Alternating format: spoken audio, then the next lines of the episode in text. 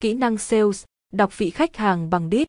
Công cụ đít là một công cụ xác định, nắm bắt tính cách khách hàng nói riêng hay người đối diện nói chung.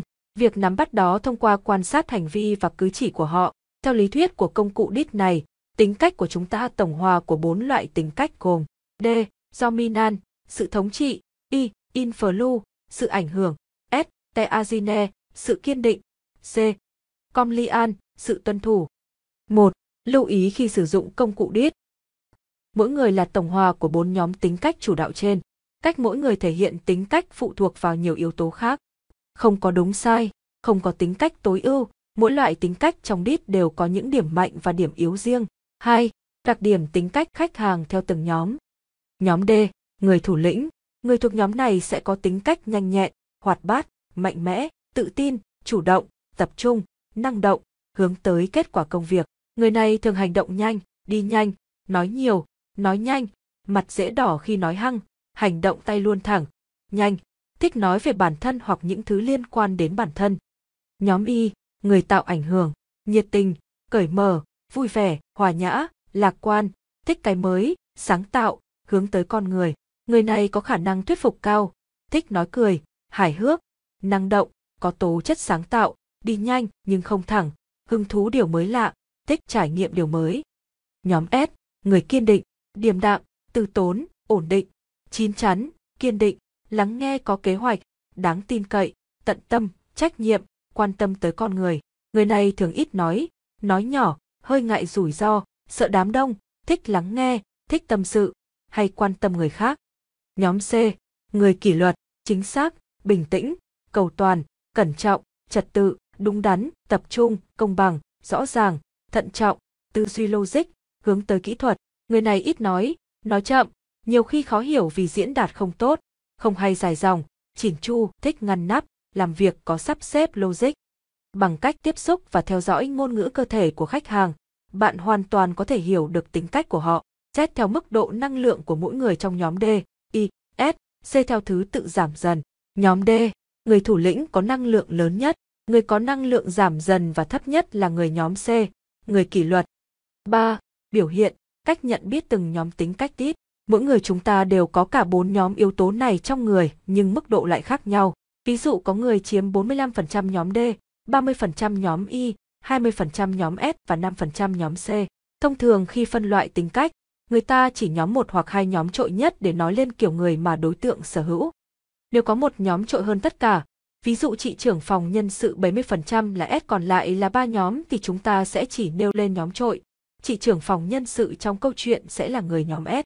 Nếu có hai nhóm chiếm tỷ lệ gần với nhau và không cái nào là nổi trội hơn hẳn cả ba cái còn lại, chúng ta sẽ nêu hai nhóm tiêu biểu. Ví dụ như khách hàng sẽ là người nhóm D, Y hay còn gọi là người lai giữa D và Y. Cũng giống như nhiều công cụ dự đoán tính cách khác, đít là một công cụ hữu ích để cá nhân có thể hiểu rõ bản thân và những người xung quanh.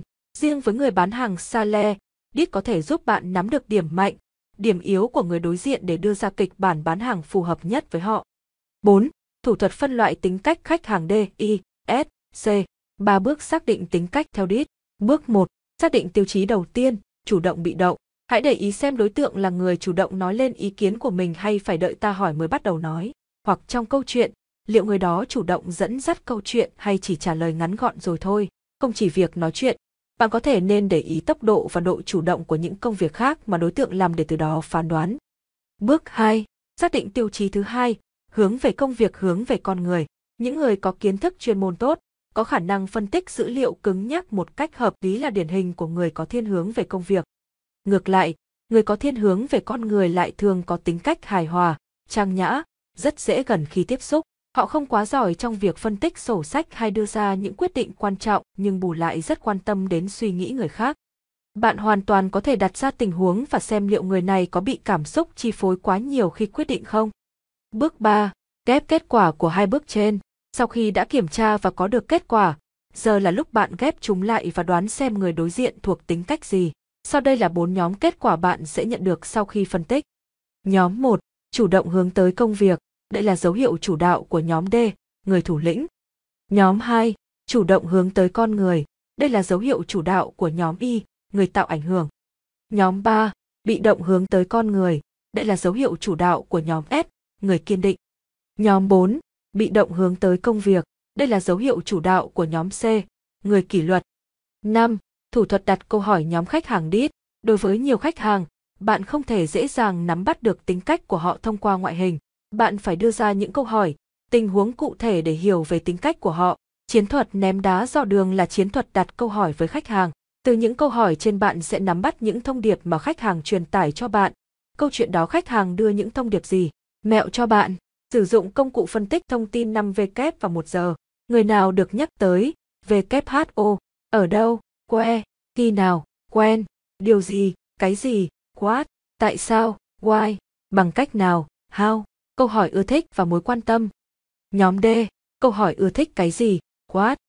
Nhóm Y. Câu hỏi ưa thích ai? W H O. Nhóm S. Câu hỏi ưa thích cách nào? How? Nhóm C. Câu hỏi ưa thích why. sáu. Ứng dụng đê i ét xê trong chốt tin. Nhóm tính cách D. Đưa ra cho họ sự lựa chọn, không được quyết định cho họ. Ngưỡng mộ những thành quả của họ, chỉ nói chi tiết khi được hỏi. Nên đưa ra điểm mấu chốt. Họ thích sự chủ động, mọi quyết định là dựa trên khả năng phán đoán và phân tích của họ. Vì vậy thay vì anh chọn dự án này nhé, sản phẩm này nhé, thì hãy để cho họ quyền quyết định chọn lựa sản phẩm. Nhóm tính cách Y. Họ là người cởi mở, họ thích nói chuyện nhưng họ không tập trung lắm đâu nhé. Vì vậy hãy kéo mối quan tâm của họ vào thực tế của sản phẩm, đưa cho họ bức tranh tổng thể, nhiều thông tin thú vị trước khi đi vào chi tiết, trao cho họ cơ hội để chia sẻ về ý tưởng, duy trì một mối quan hệ thân thiện, ấm cúng, tán thành với lựa chọn của họ về sản phẩm để chốt tin. Nhóm tính cách S. Nên đề cập tới các vấn đề mang tính cá nhân, chủ động đưa ra ý kiến cá nhân và các thông tin cụ thể về sản phẩm. Hãy chắc chắn rằng khách hàng đồng ý trước khi tiếp tục, hỏi thăm họ nhiều và lắng nghe họ như một người bạn, trân trọng và đưa ra những lời đề nghị mua hàng thân mật. Nhóm tính cách C.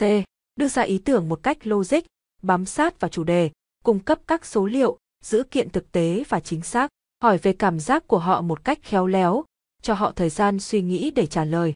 Lưu ý, khách hàng rất tỉ mỉ nên hãy chuẩn bị cho kỹ nhé, vì họ là người bị động trong việc đưa ra quyết định nên cần phải chăm sóc nhiều hơn thường lệ.